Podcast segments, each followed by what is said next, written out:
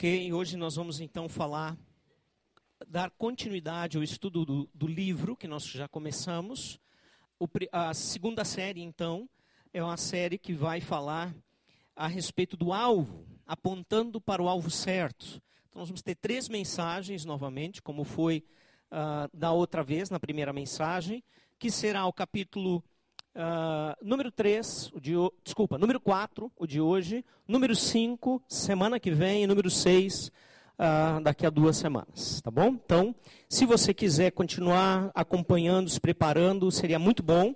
É, vale a pena. E, uh, mas eu estou atrasado, eu não consegui terminar de ler os outros capítulos, eu tenho que ler primeiro. Não.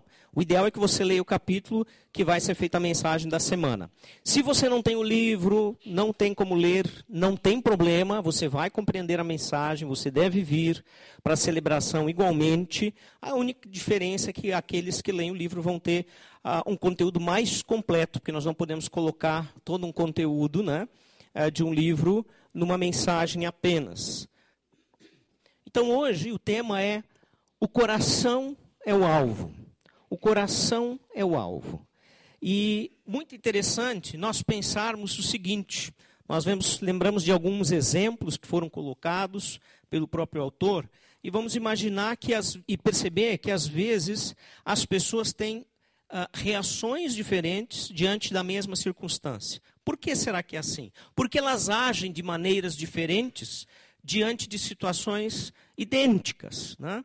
Porque as reações das pessoas muitas vezes podem até chegar a ser opostas entre si diante de uma mesma circunstância ou de um mesmo acontecimento. Né? E a explicação, de acordo com o que nós estudamos nesse livro, que é a palavra de Deus, onde ele busca base para isso, nos aponta, é, ela está exatamente no coração. Sim, o coração de cada pessoa vai controlar a ação ou a reação dessa pessoa uh, diante das circunstâncias da vida. E por isso que diante de uma mesma circunstância, alguém pode estar calmo, sentado lá em cima do barco, olhando e dizendo, quem sabe, oh, ainda bem que o furo não é do meu lado, né? E outro, os outros lá, suando, desesperados para que o barco não afunda, não afunde, né? Então, é, nós queremos entender um pouco melhor o que significa isto? O que significa o coração ser o alvo? O que significa, inclusive, a palavra coração na Bíblia? Né? Então, além do contexto físico, biológico, né, do coração que pulsa no nosso peito, que envia o sangue para o nosso corpo, nós vamos ver que a Bíblia fala do coração de uma, de uma, ah, de uma maneira figurada e que para que nós possamos compreender o significado, o que realmente Deus quer falar para nós, é importante entendermos o contexto, entendermos a cultura, entendermos o momento, para que a palavra coração ela tenha o seu significado real, nós possamos entender de maneira correta quando na Bíblia vamos ler a respeito do coração do ser humano. E aí nós vamos perceber o seguinte, que tem principalmente dois grandes grupos distintos que vão compreender a palavra coração de maneira diferente, além do físico, né? na parte figurada, que é o bloco ocidental, ocidental e o bloco oriental. Né? Então, vai ter uma diferença muito, muito grande e precisamos entender, então, estes dois blocos. Então, na cultura ocidental, na nossa cultura, normalmente a visão que nós temos do coração diz respeito a quê? Alguém quer dar um chute aí? Dá uma ideia? Ao quê? As emoções, aos sentimentos. Né? Aquilo, e muitas vezes é ligado aos sentimentos românticos. Então, por exemplo, ah, eu estou apaixonado por ti, meu coração é teu. Quem é que já não disse isso para a gatinha, né?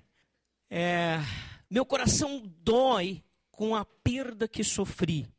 Isso não é romântico. Fala de perda, de luto, de sofrimento. Meu coração está pulando de alegria né, pelo novo emprego que eu tenho. Então, são expressões que vão falar do coração na área das emoções. E essa visão, ela é, uh, é uma visão fortemente influenciada pela tricotomia grega. Tá? O que é tricotomia? Não tem nada a ver com tricô que as mulheres fazem. Tá? É a visão grega que entende o ser humano em três partes: corpo, alma e espírito. Uh, e sendo alma o equivalente, dentro desta visão grega, uh, aos, aos, aos sentimentos, especialmente. Né? Então, sendo empregada aos sentimentos, a alma, equivalente ao mundo das emoções. É isso que nós vamos ver uh, em relação à alma, certo? Então, essa é a visão que nós temos normalmente aqui na parte ocidental. No mundo oriental, isso será bem diferente, bem distinto. Né? Então, na visão oriental, e aí nós vamos ver essa visão uh, tanto no Novo Testamento como no Velho Testamento, não vai ter mudança, em relação a essa visão do povo do Oriente, especialmente aos judeus, que vai estar significando, uh, tendo uma, uma abrangência muito maior. Então, na Bíblia, não é possível compreender o ser humano sem entender o coração, diz Paul Tripp, né? É, no, no livro que nós estamos lendo. Então, a Bíblia vai colocar o coração né, sempre uh, como a maneira de compreender o ser humano. Nós temos que olhar para o coração do ser humano. Por quê? Porque o coração da ideia oriental vai trazer sempre a ideia de inteireza. Vocês já me ouviram falar várias vezes dessa palavra, ela está escrita em hebraico, lembrando, né, sempre que o hebraico vem uh, da direita para a esquerda, né, isso aqui só é a letra E, aqui é a letra N, né, a letra F e o SH do hebraico aqui, certo?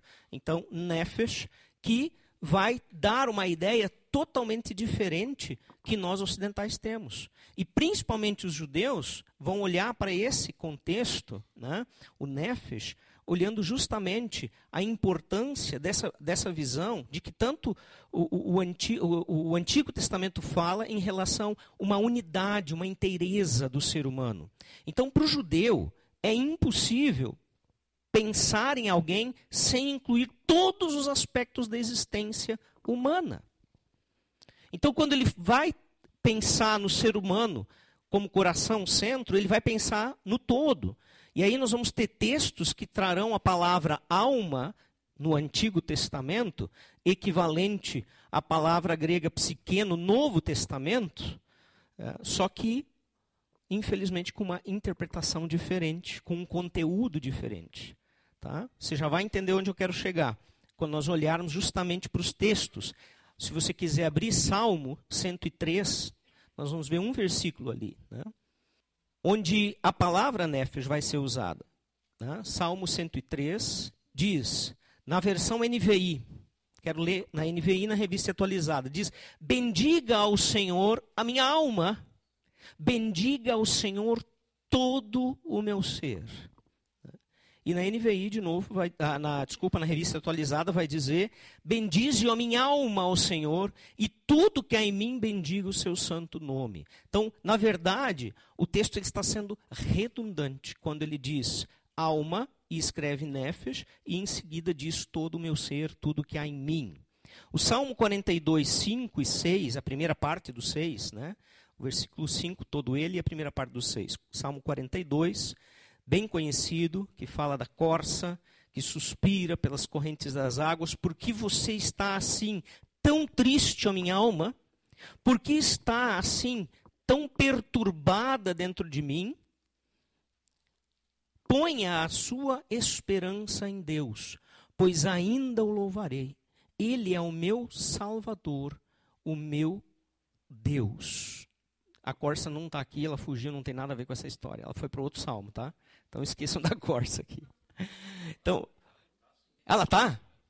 Ah, é no primeiro. Ah, bom, então tá. Eu pensei que eu tinha feito confusão. Obrigado, Sandra. Ela voltou. bom, nós não estamos falando da Corsa, e sim do coração do ser humano, da alma. Bendize a minha alma o Senhor, quando o texto está dizendo, louve a Deus, minha alma.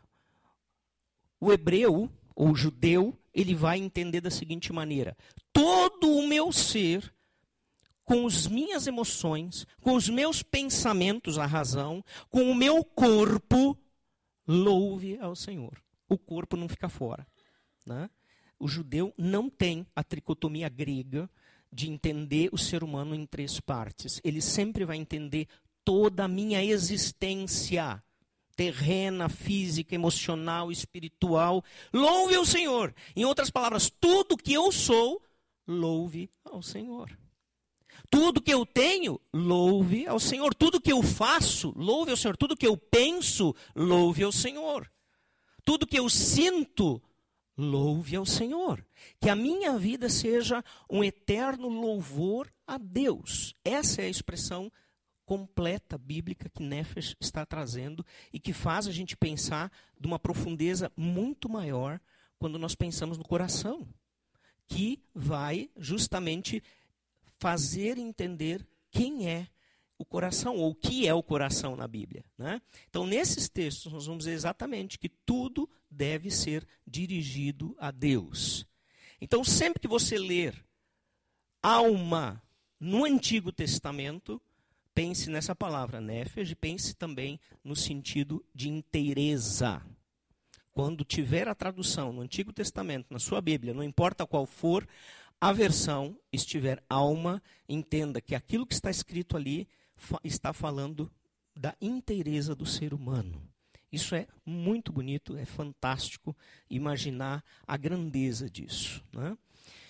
Agora, nós vamos ver também que na, na, na visão oriental neotestamentária, né, a, a, forma de entender a Bíblia, a, o, a, o, termo coração, desculpa, nós vamos ver que o Novo Testamento eh, está falando do ser humano em dois aspectos também: do aspecto exterior e do aspecto interior. O exterior, que quer representar a vida física, aquilo que aparece ou aquilo que então nós mostramos. Aparece no sentido de corpo físico e aquilo que nós mostramos assim, é, é, em relação a caráter, sentimentos, emoções. Né?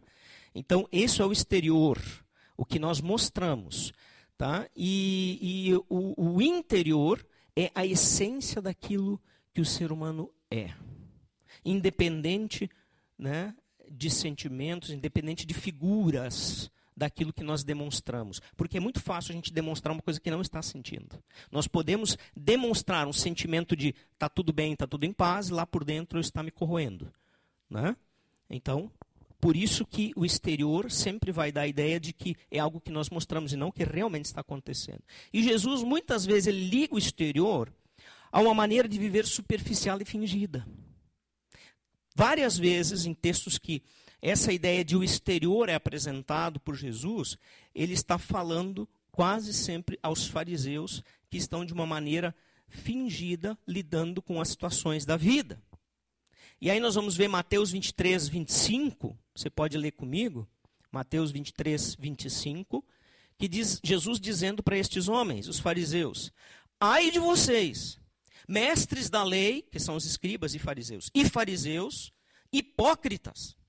Vocês limpam o exterior do copo e do prato, mas por dentro estão cheios de ganância e cobiça. Ou seja, por fora parece estar tudo limpo, tudo certo, tudo bonito, mas por dentro a coisa é feia. No mesmo contexto, ele vai depois comparar eles com outra coisa, com outro uh, objeto que tem interior e exterior. Sabe o que? Há sepulcros caiados. O que é um sepulcro sepulcro caiado, não é cariado, é caiado, que foi passado cal, que foi pintado de branco para ficar bonitinho, que era a opção que se tinha na época. Né? Então vocês são como sepulcros caiados, por fora, bonitinhos, tudo certo, mas por dentro cheios de ossos podres e de todo tipo de podridão, ele vai dizer. Né? Não estamos lendo, estou só falando dos versículos seguintes. Né? Então, Jesus, ele também se refere ao interior deles, apontando uma coisa muito grave, que o interior deles não está de acordo como deveria estar.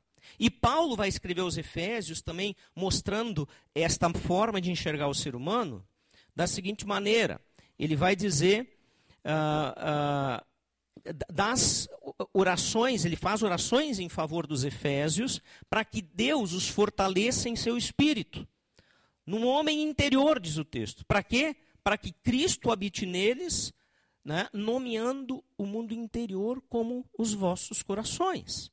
Vamos ver Efésios 3, 16 e 17. Efésios 3, 16 e 17. Ele diz: Para que, segundo a riqueza da sua glória, vos conceda que sejais fortalecidos com poder, mediante o seu espírito no homem interior.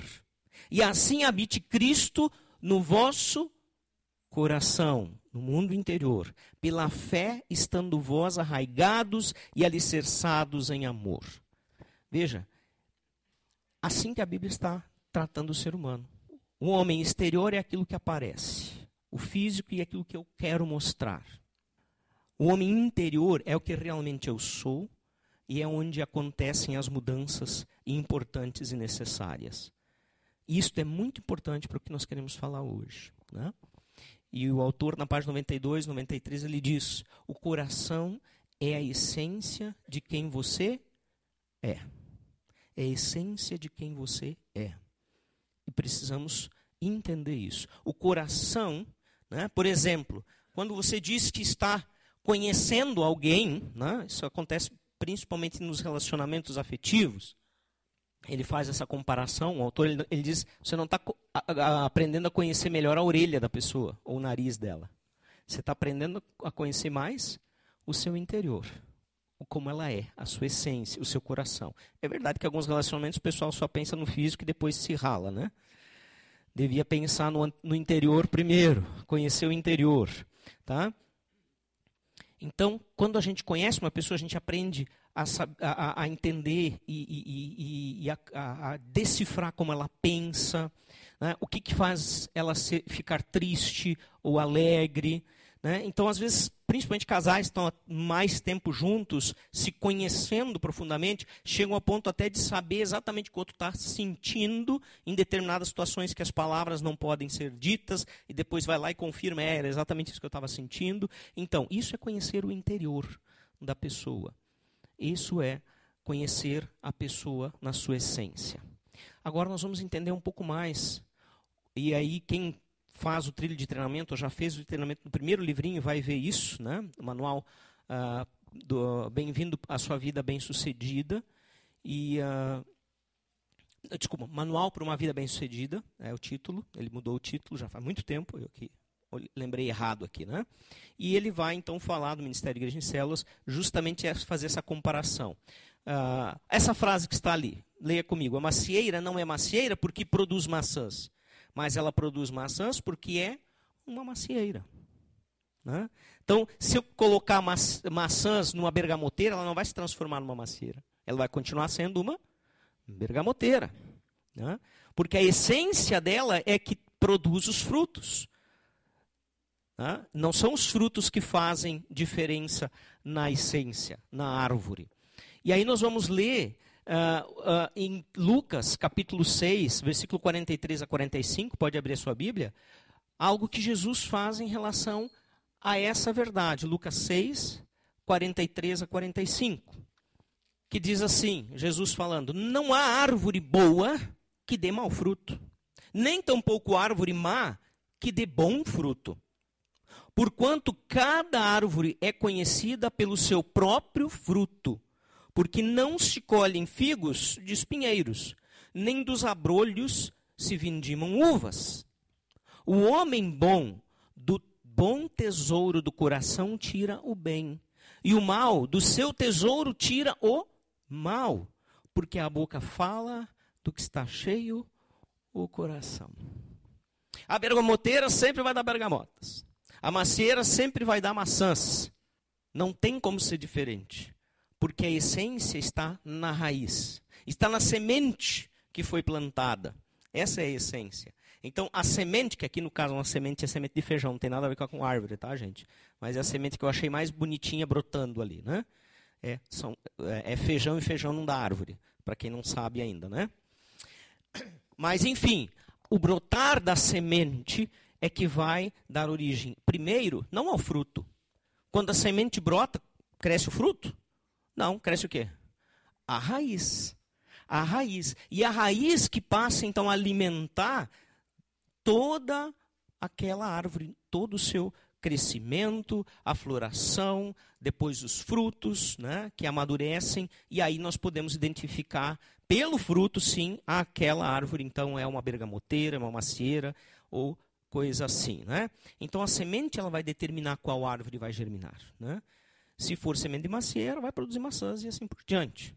Então, assim, a semente que vai transformar a raiz, que é, a, comparado com o que Jesus está falando, o nosso coração. O coração. Então, o nosso coração, no momento que eu estou ali, o meu coração, a minha vida, ela vai ser má ou boa, dependendo da transformação do coração. A gente vai entender mais um pouquinho adiante o que significa isso. Então, nós vamos ver que existe uma relação orgânica entre raiz da planta e o fruto que ela produz. E da mesma maneira, vai ter uma relação do nosso mundo interior com o que nós produzimos, o que nós falamos, o que nós fazemos, as nossas ações e assim por diante. Né? Se a árvore não frutifica, é porque existe algum problema com a raiz. Se ela é uma planta, planta estéril ou daninha, ela não vai dar bons frutos. Ela vai ser problemática e geralmente o que vai acontecer é que o proprietário vai cortar e lançar fora. O homem natural não tem um uh, tem, desculpa, o homem natural ele tem um, um coração corrompido. O que é o homem natural?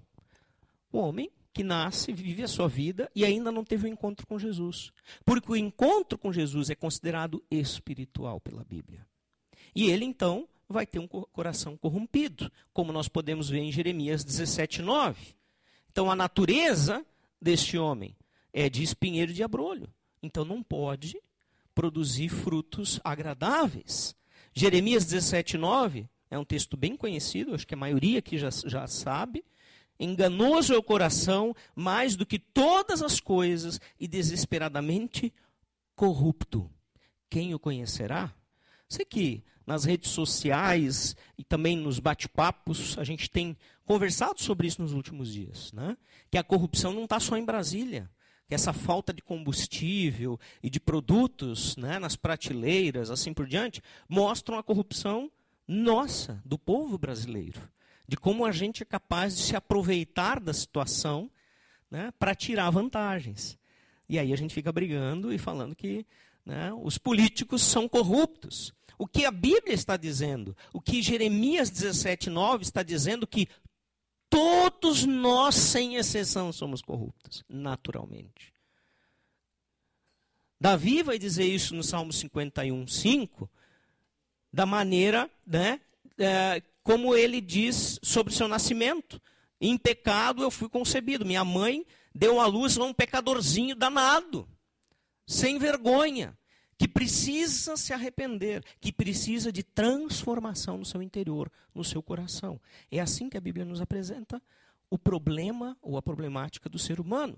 Ah, mas a Bíblia é muito dura, porque Deus é muito uh, terrível. Não, essa é a realidade. Para para pensar quantas vezes você pensa besteira no dia. Para para pensar quantas vezes você gostaria de fazer alguma coisa contra alguém que não pode fazer, porque senão vai preso. Se não fosse isso, faria. Para para pensar quantas vezes nós temos tendências corruptas em nosso coração. Isso prova que, de fato, a nossa natureza é má. É de uma árvore daninha, uma natureza ruim. É isso que nós temos. E nós precisamos ser transformados. Senão, a coisa vai ficar ruim mesmo. Opa, apareceram frutos aqui. Está meio difícil de ver, né? Meio escurinho aqui. Para mim está mais claro. Vamos voltar aqui, olha lá, vai aparecer. Apareceu, deu para ver, né? Tem umas maçãzinhas lá. Apareceu. Então, os frutos que podem ser produzidos são palavras e ações ou comportamentos. Mas existe fruto ruim também. Existe inclusive fruto venenoso, que a gente não pode comer. Então Jesus está nos dizendo que as nossas palavras, elas são literalmente o transbordar dos nossos corações, porque a boca fala do que está cheio o coração. Que as nossas ações fazem com que as pessoas possam enxergar qual é a nossa natureza, ainda a natural do homem pecador ou já transformada pela obra do Espírito Santo e da cruz. Então, o coração vai nos entregar sempre. O nosso interior vai mostrar quem realmente nós somos. Se o coração ainda não foi regenerado pela obra de Cristo, e ainda não está num processo diário de santificação, obra do Espírito Santo de Deus, a velha natureza pecaminosa vai determinar os frutos do nosso coração. E isso é certo, é fato. Então, a, a, a natureza pecaminosa, ela vai continuar produzindo pecados. Pecados. Ah, quando o coração é transformado por Deus, nós não pecamos mais? Sim, porque a natureza ela ainda está ali. E precisa ser controlada. A diferença é que agora nós passamos a ter condições de fazer isso. Vamos pensar nessa questão de causa e efeito, porque isso é muito importante entender dentro do contexto. O autor ele não toca nesse assunto, mas considerando de que as atitudes do coração trazem ou mostram quem nós somos, nós vamos pensar imediatamente, bom, então se você faz coisas ruins, sempre você vai merecer o que é ruim. E aí nós entramos na questão de causa e efeito. A primeira coisa errada que nós pensamos quando se fala na questão de causa e efeito, né, é, é confundir a, a, a causa e efeito com as leis de Newton. Isaac Newton, né, lá do século XVII, o inglês, e que vai falar é, a respeito ação e reação. ação e reação. Você vai lá estudar no seu Google, né, e vai ver que ação e reação tem muita semelhança, mas não tem a ver com a causa e efeito. Porque, inclusive, quando você vai procurar e estudar a respeito de causa e efeito, você vai ver que ela é muito mais ligada ao mundo religioso. Né? A religião, a forma de entender as coisas de Deus né? ou do ser humano. E a principal delas, que vai aparecer em diversas religiões, não numa só, mas religiões chamadas reencarnacionistas, que creem na reencarnação, é justamente o pagamento da dívida kármica. Aí nós vamos ter espiritismo, budismo, hinduísmo e muitos outros uh, que creem na reencarnação e, e aí vão apresentar o karma como esta lei da causa e efeito. Ou seja, tudo aquilo que você faz como efeito dominó vai ecoar e um dia vai voltar sobre você com maior intensidade, com maior efeito. E aí você precisa pagar isto. Bom, essa interpretação uh, mundana, da forma dessas religiões não cristãs, de interpretar a causa e efeito, certo? Então, isso é um engano, não tenha dúvida. Essa, só que tem uma coisa, essa lei linear, ela não pode ser aplicada às relações humanas. E é aqui que nós queremos entrar. Por quê? Porque normalmente nas relações humanas, vamos dizer assim, ó, bom, é causa e efeito. Você me incomodou, pisou no meu calo, eu devolvo, eu reajo. Você ah, não me respeitou, eu revido. Né? Eu pago na mesma moeda. Eu respondo na a mesma altura. Né? Então, essa é a ideia da causa e efeito. E que na Bíblia nós não vamos ter apoio para isso, em hipótese alguma. Pelo contrário, Jesus disse o quê? Se alguém lhe bater na face. Você já fez isso? Complicado. Mas Jesus diz para fazer. E não diz nada de que você vai ter que pagar por isso. E assim por diante. Porque quem paga a obra, e através da obra de Jesus, ele que paga toda a nossa culpa. Então, por que, que é importante entender essa questão? É importante entender porque o nosso coração não tem a desculpa de acusar. Essa lei linear, ela não vai se aplicar às relações humanas, né, como a gente diz muitas vezes. Não pela visão de Deus, em hipótese alguma. Aí o, o nosso autor, Paul Tripp, no, no, na página 94, 95, ele diz assim: as pessoas e as situações não nos fa fazem falar o que falamos, apesar de tentarmos culpá-las. Ah, ele me deixou tão irado. Ou, se você estivesse lá, teria dito mesmo.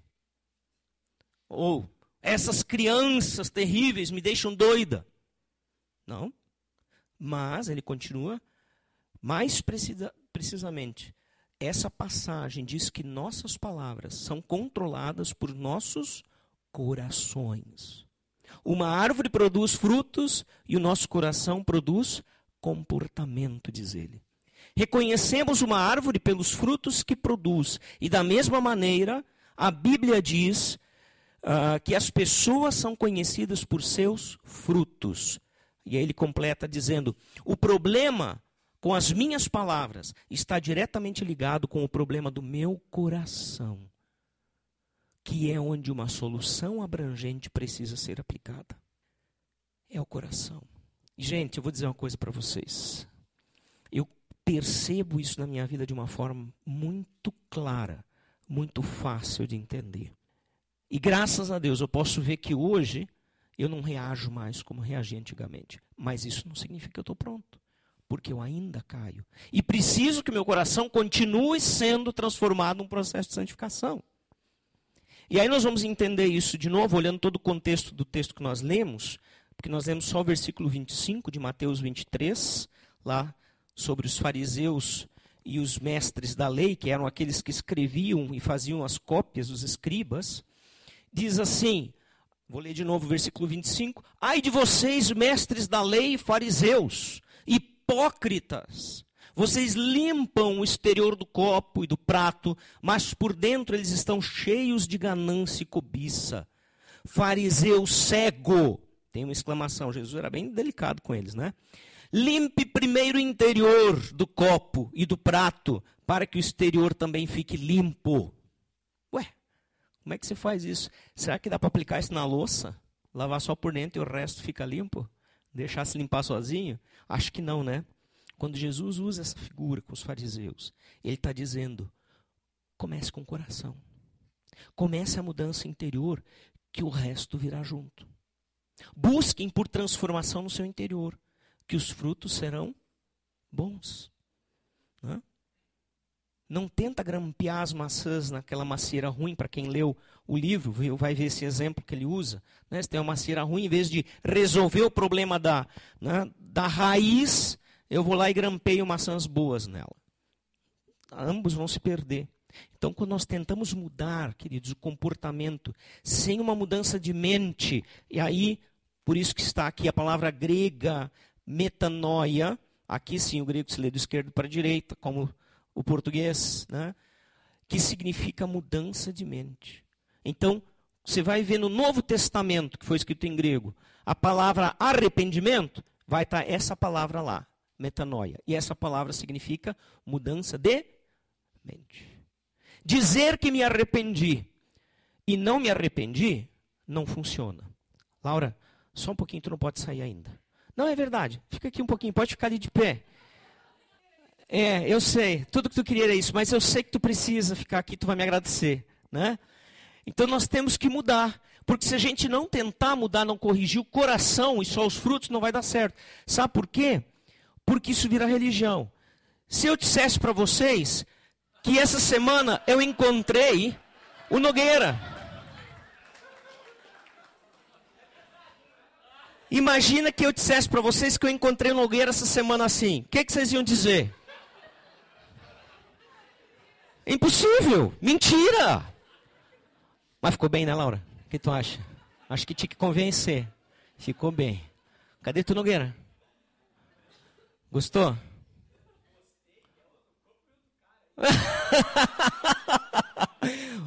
Como é que eu gostei? De jeito nenhum, né? Não vou gostar. Isso é religião. Isso é religião. Usar uma farsa. Uma maquiagem não sou eu. Não sou eu.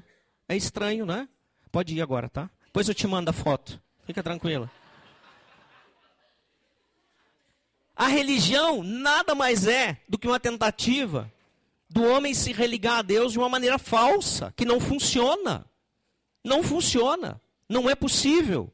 Essa é a vantagem da gente ter um futuro genro que trabalha com publicidade, né? Pode pegar lá o, o Guto, que foi ele que fez para mim. Era isso que os fariseus faziam. Eles maquiavam. Davam um jeito para parecer ser uma coisa que não eram. É isso que eles faziam. Então, querer mudar os frutos para alcançar o favor de Deus é furada, gente, é farisaísmo. Então, na grande maioria das vezes, as pessoas elas ainda não se converteram e por isso que tentam fazer essa mudança, fazer essa maquiagem, parecer serem mais fortes, melhores do que são, mais santas. Mas quando você vai ver na hora H que a pressão é retirada, a coisa murcha, volta ao normal. E aí se vê a verdadeira essência.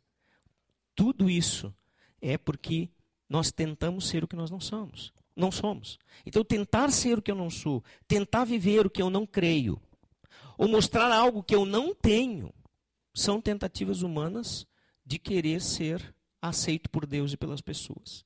Então, cara, tu não precisa te tornar assim, que eu te amo assim como tu é, tá? Vamos tirar isso aqui que já está até estragando o olho, né? Qual é o cerne da questão que nós estamos levantando? O que, que nós realmente estamos querendo aqui hoje nessa noite? O que, que o autor quis quando ele escreveu esse quarto capítulo? Nós somos seres criados para adorar a Deus. Essa é a essência. E se nós não adoramos a Deus, nós adoramos alguém ou algo. Não tem escapatória. É impossível não adorar. Ah, Giovanni, tem gente que não crê em Deus e vai, jamais vai adorar, não crê em coisa nenhuma. Não, você vai entender você vai acreditar que isso é possível e é verdade que está sendo dito. Né? E aí nós vamos criar ídolos do coração, talvez não estátuas que nós vamos adorar como a, a, alguns povos adoram, algumas seitas e religiões uh, humanistas adoram, até animais são adorados, mas nós criamos ídolos do coração. E um ídolo do coração é qualquer coisa que governa a minha vida e que não seja esta qualquer coisa o próprio Deus. Ídolos do coração, muitas vezes, podem ser coisas boas. As pessoas procuram consolidar suas vidas em realizações como essas que nós temos ali, né? Prosperidade financeira, satisfação profissional, graduações, títulos e mais títulos, ter filhos, isto pode ser também um ídolo. Fazer viagens, lazer e etc. Nós temos um exemplo bíblico onde um homem de Deus, chamado pai da fé, teve que oferecer seu filho em sacrifício porque o seu filho se tornou o ídolo do seu coração.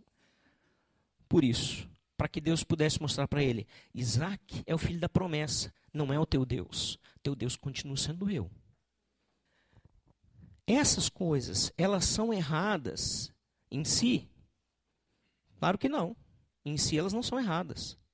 No entanto, se Cristo não estiver no centro, outra coisa será o centro. E estes são ídolos, então, do coração. Porque nós vamos viver para eles, nós vamos servi-los, nós vamos fazer de tudo para não largá-los. E mesmo que aparentemente sejam né, coisas boas, elogiáveis, como essas e outras, se Cristo não for o centro do nosso coração, tornam-se deuses. Deuses do coração que dirão e o que nós devemos fazer e dirigirão as nossas vidas. Isso é terrível. Então, Jesus ele ensina a respeito disso, dizendo o seguinte: Mateus 6, 21 e depois o 24. Mateus 6, 21 e 24. Pois onde estiver o seu tesouro, aí também estará o seu coração. Aquilo que eu dou o maior valor na minha vida, é ali que todo o meu ser é dirigido e tudo vai em direção àquilo. E o 24 diz: ninguém pode servir a dois senhores, pois odiará um e amará o outro, ou se dedicará a um e desprezará o outro. Vocês não podem servir a Deus e ao dinheiro. Aqui ele está falando a respeito do ídolo mamon, o dinheiro. Isto é sério.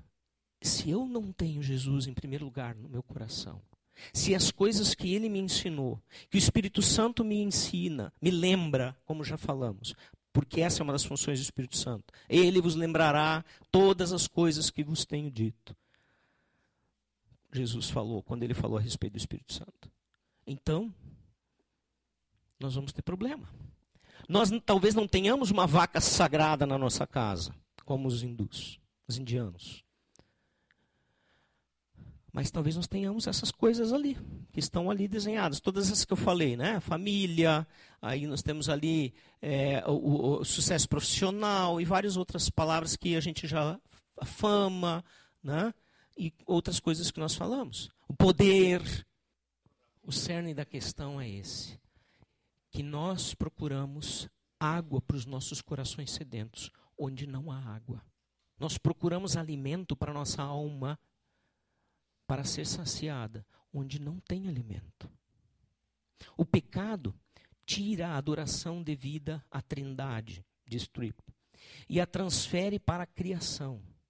Todo pecador é de alguma maneira um ladrão de adoração. Todo pecador é de alguma maneira um adúltero espiritual. Página 102 isto. E ele continua na 103. O pecado é muito mais do que fazer uma coisa errada. Ele começa com amar. Ele começa com adorar e servir a coisa errada. Isso é o pecado. Não é fazer. Porque fazer a coisa errada é o que? É o fruto. É o fruto. Ele começa lá na, no coração, onde a adoração por aquilo que eu estou fazendo, adorando de errado, vai gerar os frutos do pecado. Com o nosso pecado idólatra, nós buscamos saciar a sede do nosso coração, da nossa alma. Eu amo o livro de Jeremias, né? o profeta chorão, talvez porque eu seja chorão.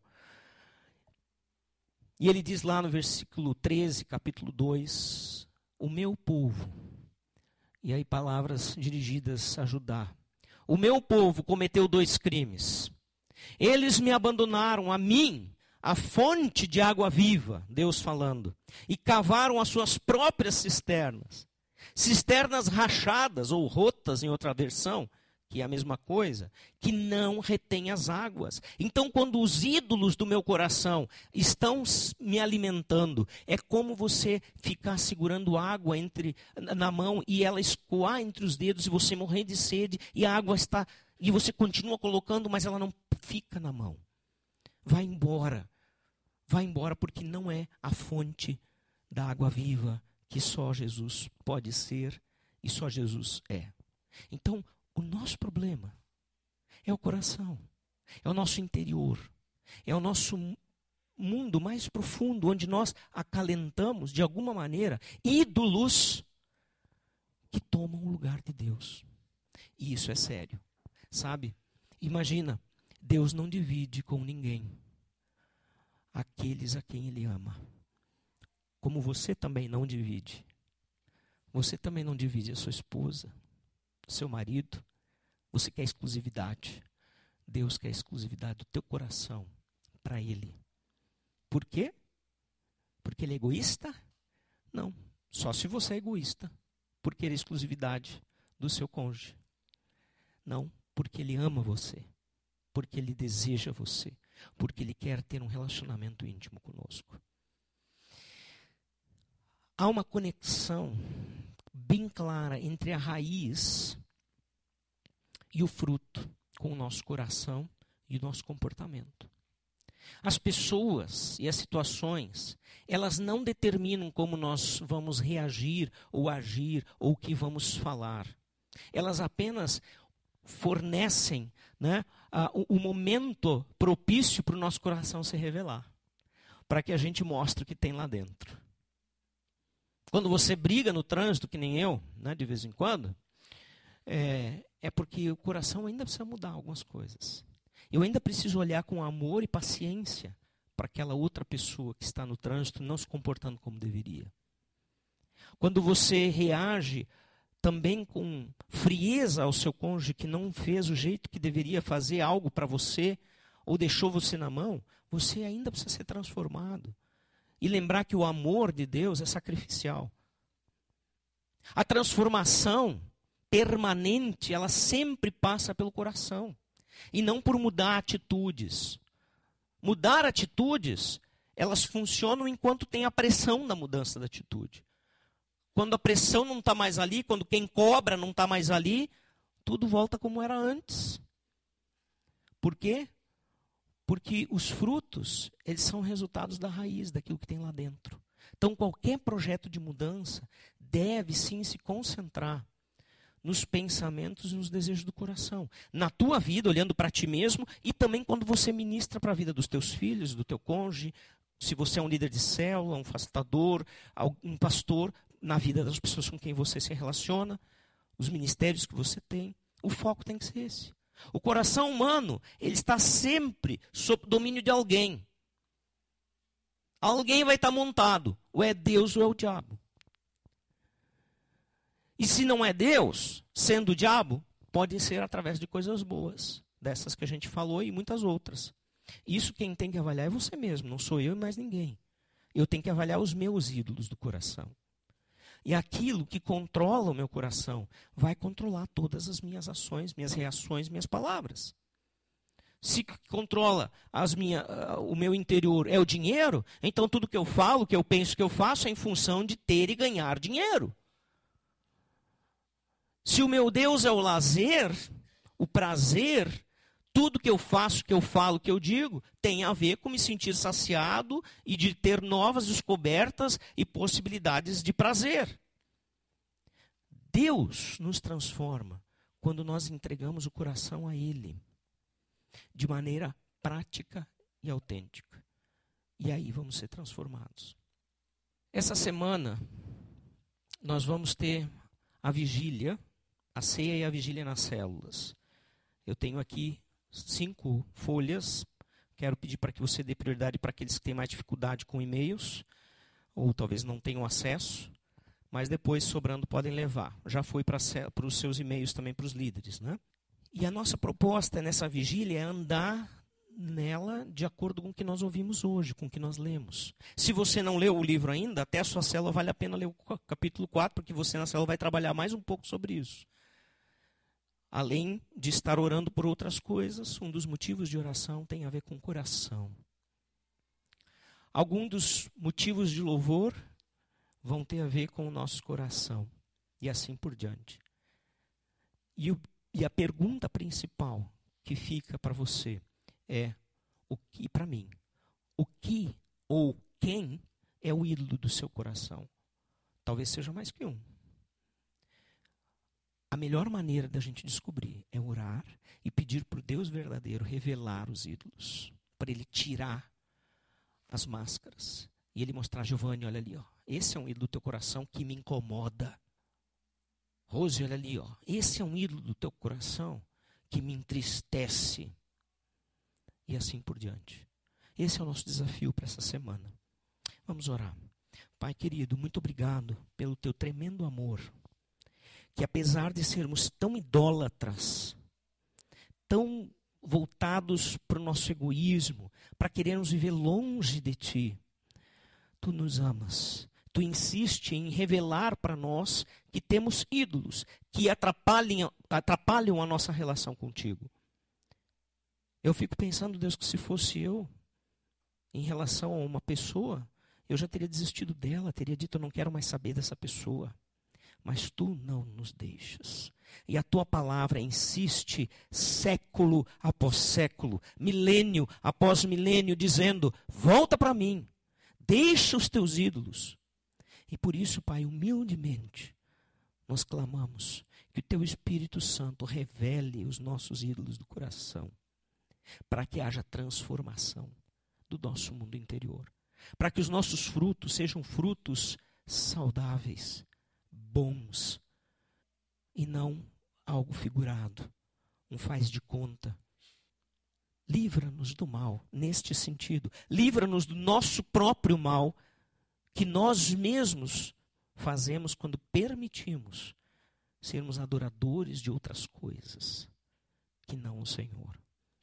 Obrigado pela tua graça infinita e pela tua misericórdia. Amém, Senhor.